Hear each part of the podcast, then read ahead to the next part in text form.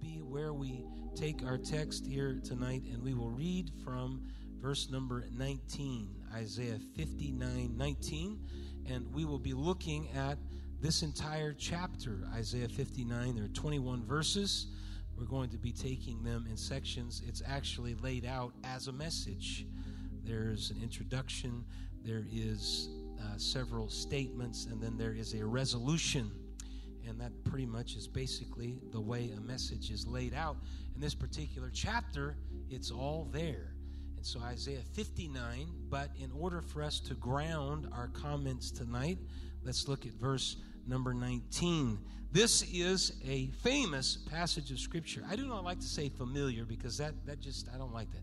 So, famous, this is a vintage, this is a powerful, this is a. Uh, this is a masterpiece verse. There we go. This is one of the verses in the Bible that is a masterpiece verse. Are you ready to read it? Somebody say amen. So shall they fear the name of the Lord from the west and his glory from the rising of the sun. When the enemy shall come in like a flood, the Spirit of the Lord shall lift up a standard against him. And so, for a few moments tonight, I want to preach when hell comes, lift up a banner when hell comes, lift up a banner. Lord, we thank you tonight and praise you for your word. We pray that you would direct our comments and our thoughts tonight. I acknowledge you in this place and we want clarity of mind, speech, and we want to receive it. Help us to absorb it. We thank you, Lord, and we worship you and we ask all of these things in Jesus' name we pray. Amen. God bless you. You can be seated. When hell comes, lift up a banner. Before we get to the end of that chapter from which we have read tonight, let's look at the first verse. And if you have your Bibles, I am actually tonight I am preaching from the Premier Study Bible, and it is uh, number 66 of 1,000. 66 of 1,000. You are 83? Well, that's still pretty good. That's in the top 100. And so so that's good. That's good. And so if you have your Bible, as a matter of fact, Bishop was, let me just go there. I don't want to waste too much time, but this was really good. He preached on Sunday morning. If you were here on Sunday morning, he was basing his sermon off of two words. Does anybody remember what that was? Marvel not. He was talking about marvel not.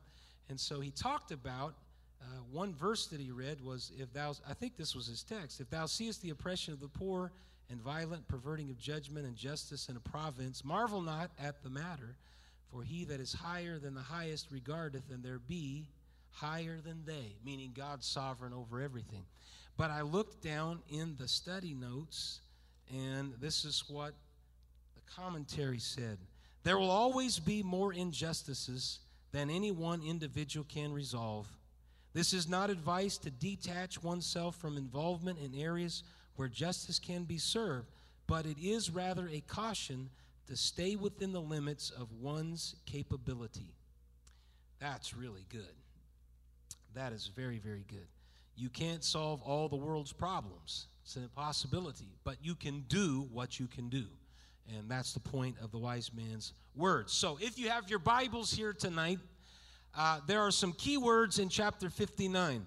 If you have your Bible and you have the ability to write, I would circle the first word in the chapter behold, and then go down to the second verse and circle but, and go down to the ninth verse and circle therefore.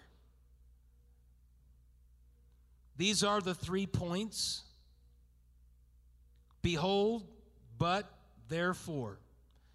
And this chapter begins by saying this is another majestic verse Behold, the Lord's hand is not shortened that it cannot save, neither his ear heavy that it cannot hear. This is the foundation for the entire chapter. Now, we're going to get into some complex and some deep stuff. But before we ever get there, Isaiah is wanting to make the claim in the beginning that the Lord's hand is not shortened that it cannot reach, neither his ear heavy that it cannot hear. So, whatever follows, it's not the Lord's problem because God is able to do what we have sung about tonight the impossibility. Sometimes people will come to God, and sometimes it's new disciples, and they're trying to get themselves out of the entanglements of the world and their past and everything, and it's really difficult, and they're trying their best. And sometimes they feel like that their head is barely above water, and they're treading, trying to stay afloat. And I hear comments like, it's just too hard. Why would God put me in situations like this? And my response is, whoa, whoa, whoa, wait a minute. It's not God. It's not God that's the problem. It's not God that can't reach. It's not God that can't empower. It's not God that can't strengthen. It's not God that has the ability and the anointing to pick us out of where we need to be picked out. It cannot be that. It cannot be that God is weak. It cannot be that God is limited. It cannot be that. Because God gives to us the Holy Ghost, which empowers us and he says, You shall receive power after that the Holy Ghost is come upon you. So it's not a problem with God. Therefore, it must be a problem with me or my situation or those that are around me or the environment or the dysfunction I'm getting out of. The problem's the problem. The problem's not God because God is big enough to handle it, great enough to pick us out of it and establish us. So Isaiah wants us from the very beginning to know God is a God that can reach out. You say, Well, you don't know my situation. I probably don't. And it may look bleak and it may look like it's an impossibility, but I'm hanging on to something. And what I'm hanging on to is His arm is not short that it cannot reach. His hand has the power and the ability and the authority to pull you out of miry clay and establish you on a rock to stay. Isaiah wants to establish this right from the very beginning. God hears. His ear is not heavy that he cannot hear. He hears. That's the first point, and that's the introduction to the message that Isaiah is delivering. And it's a powerful introduction. And we could stay here for a while because God works in impossibilities. Many times you'll talk to people and they'll have in their mind a theodicy. A theodicy is an understanding of evil. And in their minds, if there's evil, then that's a problem with God because if God was a just God and a merciful God, then He wouldn't allow some of these things to happen. Okay, well, let's just take, for the sake of the argument, let's just take God completely off the table, all right? Let's remove God from your argument completely. Is the world going to be any better than it is with God outside of the picture? I'm here to tell you tonight it would not be. It's the faithful in the world doing their very best in the kingdom of God to have an influence on people around them and situations around them to try to propagate the gospel and push it forward. You take God out of the picture, you're going to have just as bad of a problem and much, much worse say, well, give me your evidence. Well, look at countries like Russia. Look at Stalin and Lenin that killed millions of people because they extracted God out of the equation. Look at Pol Pot in Cambodia that said there's not going to be any religions. Millions suffered and died. We live in a crazy, crazy world. But if you take God out of the equation, it gets even crazier. Right before I came in tonight, I was having the pre service meeting, and a man by the name of Dennis called me. And he's working on some concrete out here. And he said, What do I call you? When he, First thing he said, What do I call you? I call you Kevin or Pastor Kevin? I said, oh, You can call me whatever you would like. He said, Well, what does an atheist call you? I don't know. well, I guess whatever they want to call me. He said, Well, I'm just a concrete guy. And I didn't think fast enough. But if I would have thought fast enough, Brother Casey, I would have said, Well, are you an atheist concrete guy?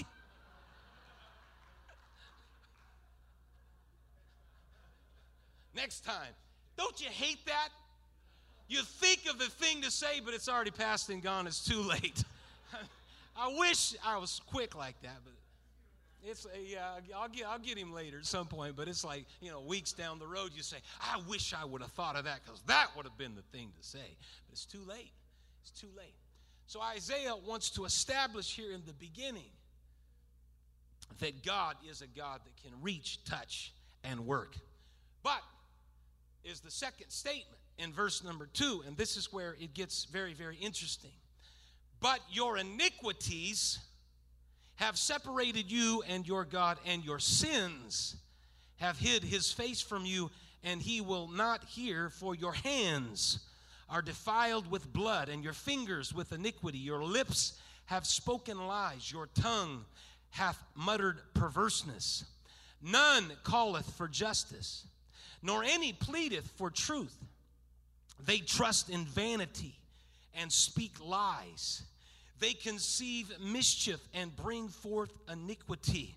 This, this is a description of a people that have gone off the rails. These are the people of God. This is the promise of God that God has given. And Isaiah said, God is a God that's powerful and He is strong and He has the ability, but you are separated from Him. You are separated in fellowship from Him because of the things that are in your life and the iniquities. These are the things that have separated you. And so you're not in fellowship with God. And you're not in the blessing of God because you can't be in the blessing of God if you've ignored God and you're not going the same direction as God. And not only have you walked away from the blessings of God, but the benefits of God. The benefits of God. The prodigal son sitting in with the swine getting ready to eat the husks that the swine were fed. He is in a situation where the father still loved him greatly. Father every single day was going out and was looking at him from looking for him from afar. Every single day there was still a love in the father's heart for the prodigal son, but he was separated from the benefits of being in daddy's house because he made some choices and some decisions and he had walked away from some of those things. So there was no fellowship, there was no blessings, and there was no benefits. And because there are no benefits, many times there is no protection.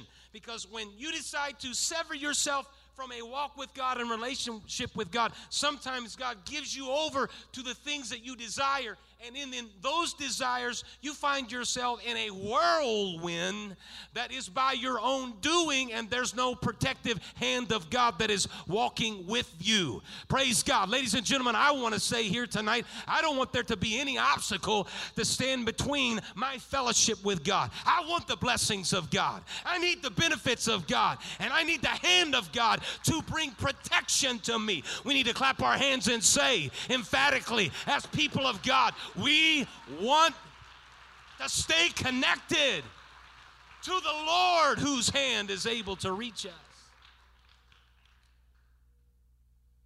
Israel was at a time in their history in which this environment has been produced in their spiritual life. Verse number five they hatch cockatrice eggs and weave the spider's web.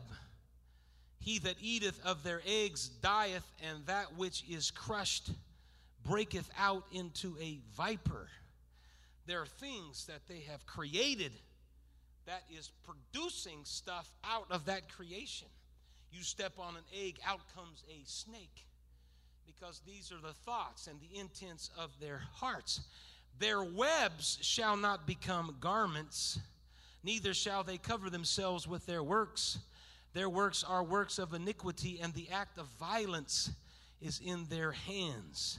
All that they are going to produce out of their webs is hypocrisy and falsehood. And there is no way that you can clothe yourself in this spider's web. It has only one purpose, and that is to catch its prey. This is the condition and the environment of the people of God. Their feet run to evil, and they make haste to shed innocent blood. Their thoughts are thoughts of iniquity. Wasting and destruction are in their paths. The way of peace they know not, and there is no judgment in their goings. They have made them crooked paths.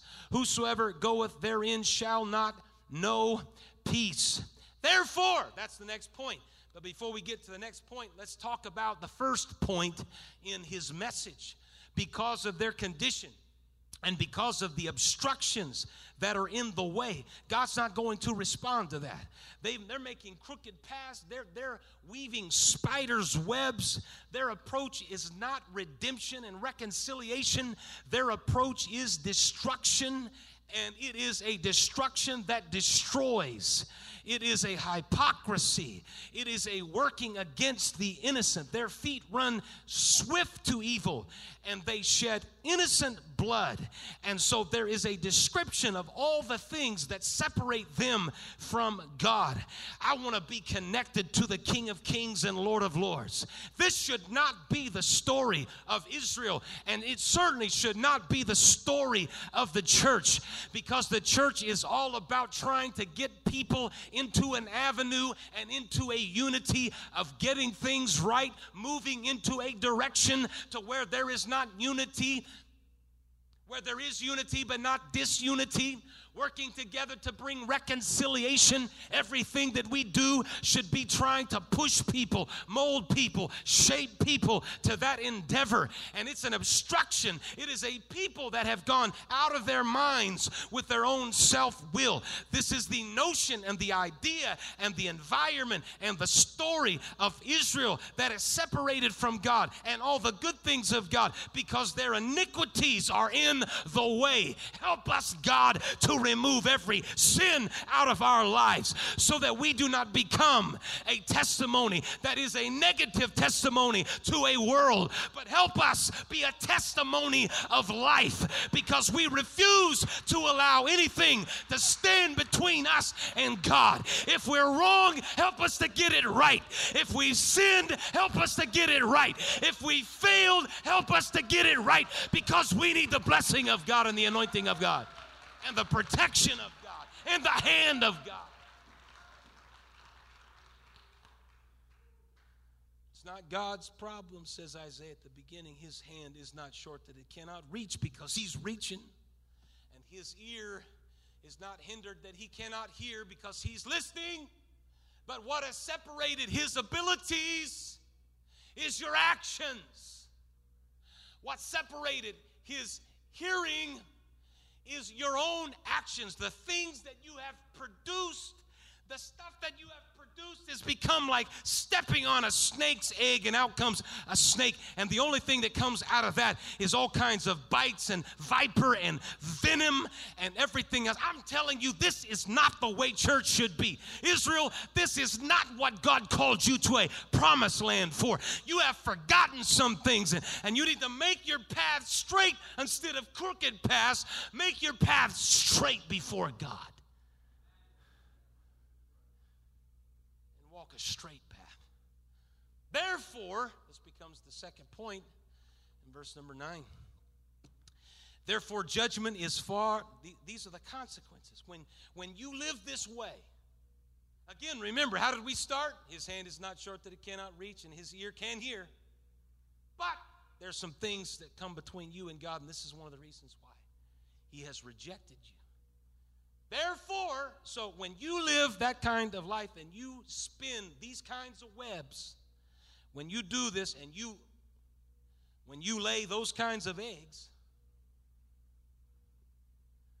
there's going to be some consequences. It's going to produce some things. Oh, praise God. I'm preaching here tonight. If you're spinning webs and you're laying eggs, and they're ungodly and unrighteous ones, would you please hear this preacher and would you get it right so that it doesn't bite somebody and cause harm to somebody and somebody else walks into all of that and stumbles upon them, uh, upon that, and all of a sudden that becomes an obstacle to revival? We need to make sure that God calls us into a promised land so that we can call others to come with us. There's nothing in Egypt, but there's a better place Get it right, get it right, get it right. Let me just say this as a side note. If you hear stuff, what we should be saying is get it right. Get it right. Take it to the pastor. Whatever he says, get it right. Fix it. Work through it. It's worth it. It'll be worth it. It's going to be a struggle, but it's worth it. Get it right. Don't repeat stuff. Some stuff you repeat may not even be true. And then you get in all this kind of stuff, spider webs and all of this kind of stuff. And all of a sudden we come in here and instead of having a freedom of worship, it feels like we're trying to get through spider webs and we're walking around trying to step over vipers. We need a unity in the house of God and a revival atmosphere so that someone can receive the baptism of the Holy Ghost, so that someone can build an altar and repent of their sins, and so someone can be baptized in the name that's above every name.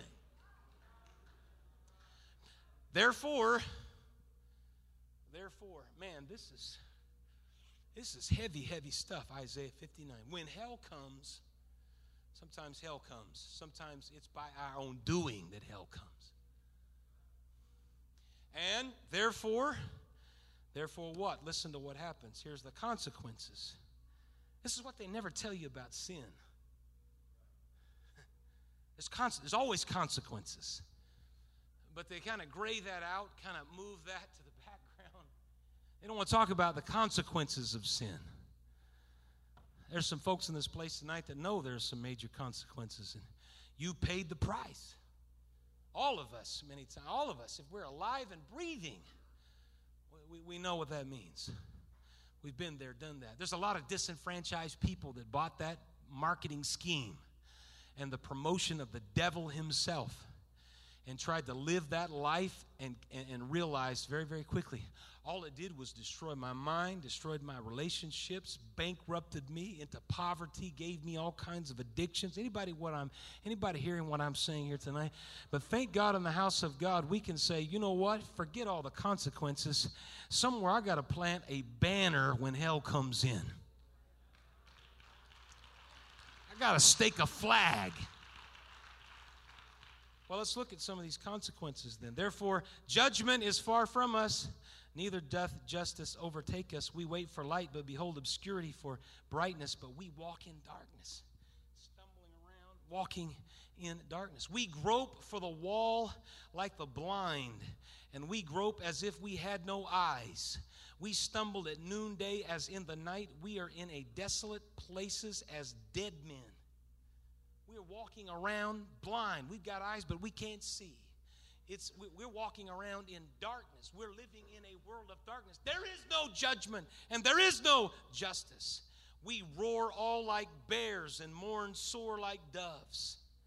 We look for judgment, but there is none. For salvation, but it is far from, far off from us.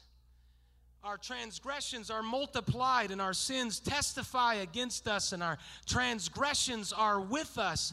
And as for our iniquities, we know them. The things that we did wrong in our iniquities, they're there to testify. We know them. They're there presently before us all the time because those are the consequences.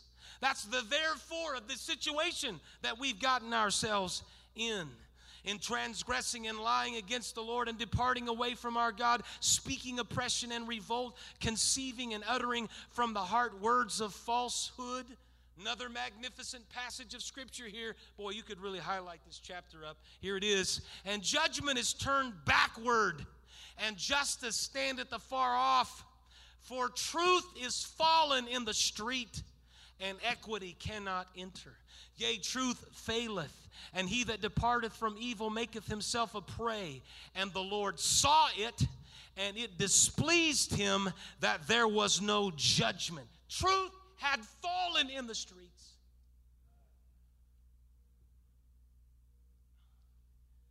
Judgment is turned away backward.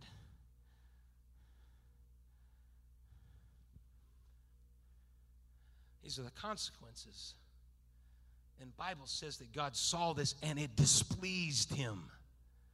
It displeased him. He was angry.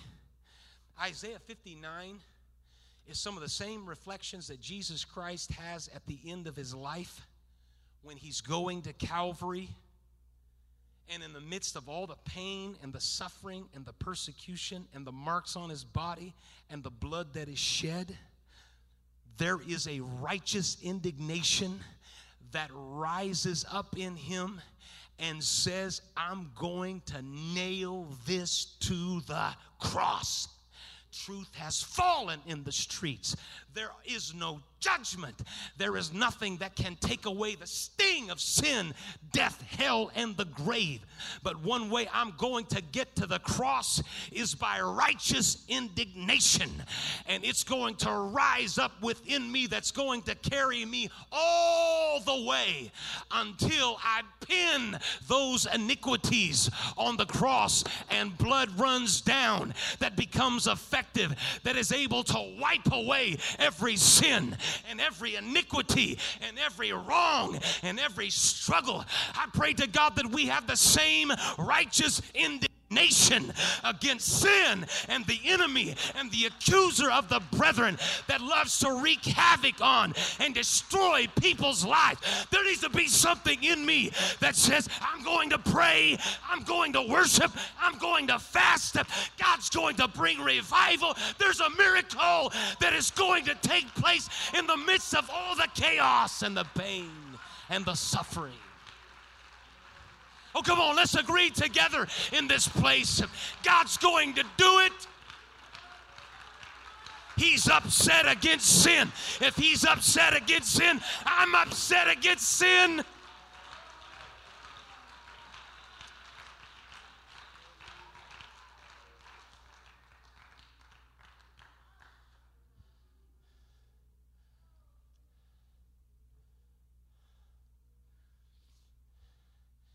It's time for us to take up the mantle.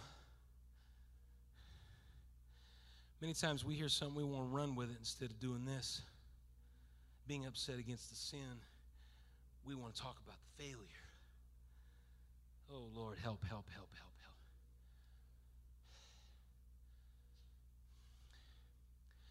And he saw, verse 16, he saw there was no man and wondered that there was no intercessor. Nobody praying about it. There's nobody interceding on behalf of it. When problems arise, rather than talk about it, why don't you pray about it? Mm.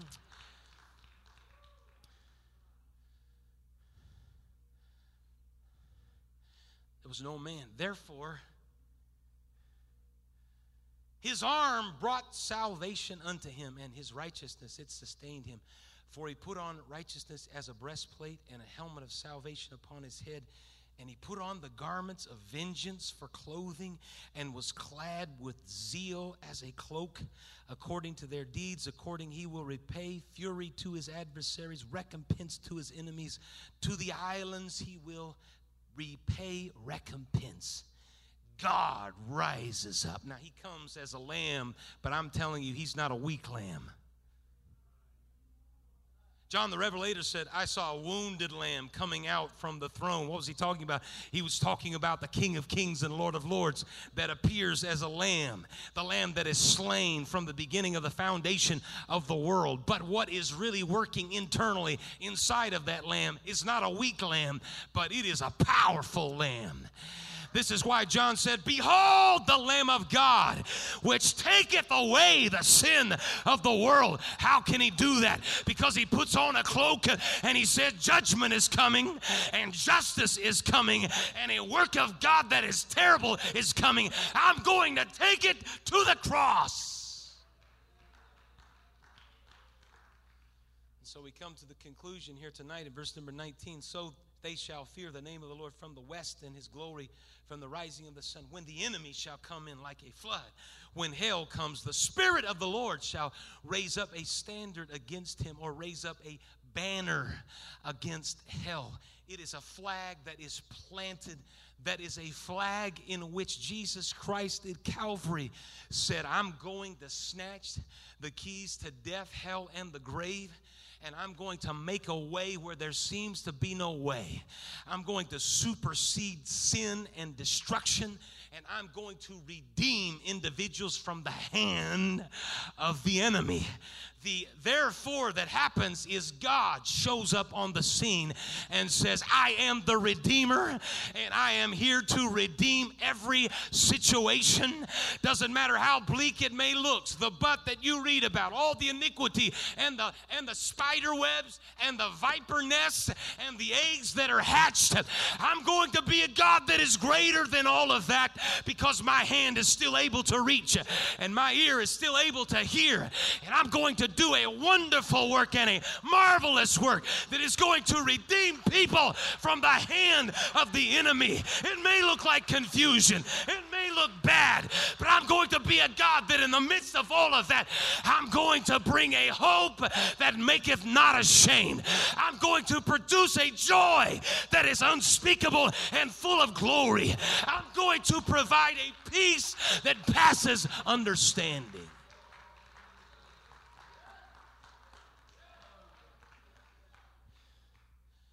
going to be the redeemer we stand together in the house of God tonight. I'm going to be the redeemer.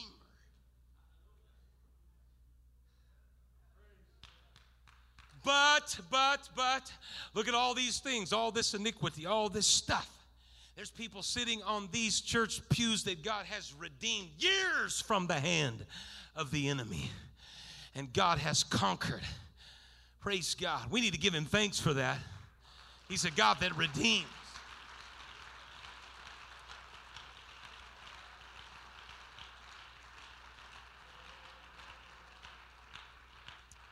When hell comes, raise a banner. What is the banner? The Spirit of the Lord shall raise up a standard. The Spirit of the Lord is what is the blowback to everything that would try to, to consume you. There is something that goes back. When confusion comes, anointing comes back. When difficulty comes, God makes a way, comes back. Hallelujah. When the accuser comes, there's a lawyer in your corner called Jesus Christ. When the accuser will ignore Jesus Christ, there's a judge that is God over all, and he's in the form of Jesus Christ. And so there is a response back to hell. You need to go back and tell hell, Greater is he that is in me than he that is in the world. There is a spirit. There's a spirit of anointing. There's a spirit of power. There's a spirit of strength that comes back.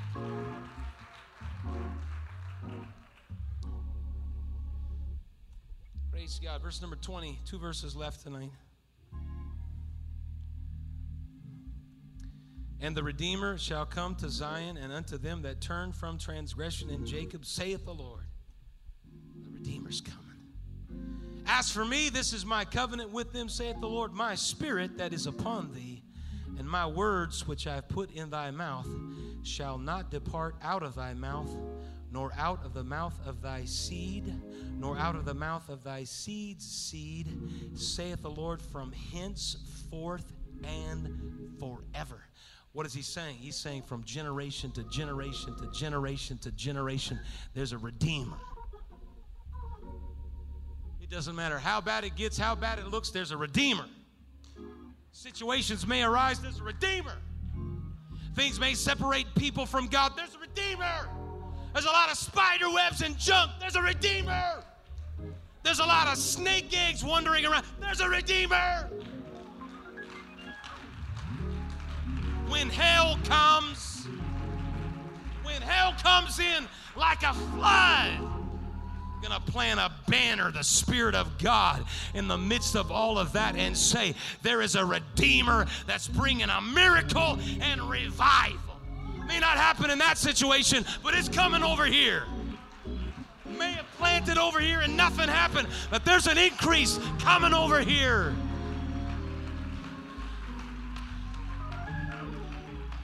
Praise God, praise God, praise God.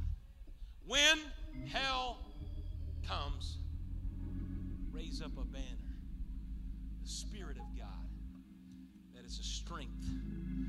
may be going through hell tonight in situations in your life, circumstances in your life. I would challenge you tonight to step out of the pew where you are. The ministry is here to pray with you. If you've got a need in your body, in your life, and you feel like I'm in the midst of turmoil, I'm, I'm telling you, plant a banner, plant the Spirit of God. If you're in struggles tonight, there is one thing that is going to help you conquer it and get through it And it is the anointing of God, the Spirit of God raises up a standard. Praise God, praise God. We're going to join with these that have gathered together. We're going to pray and we're going to ask God to be the redeemer of every situation that is represented here in this place tonight. I want you to lift up your voice together as we pray. Lord, we thank you and we praise you. Praise God, praise God. Come on, that's it. All over this building. Lift your voice.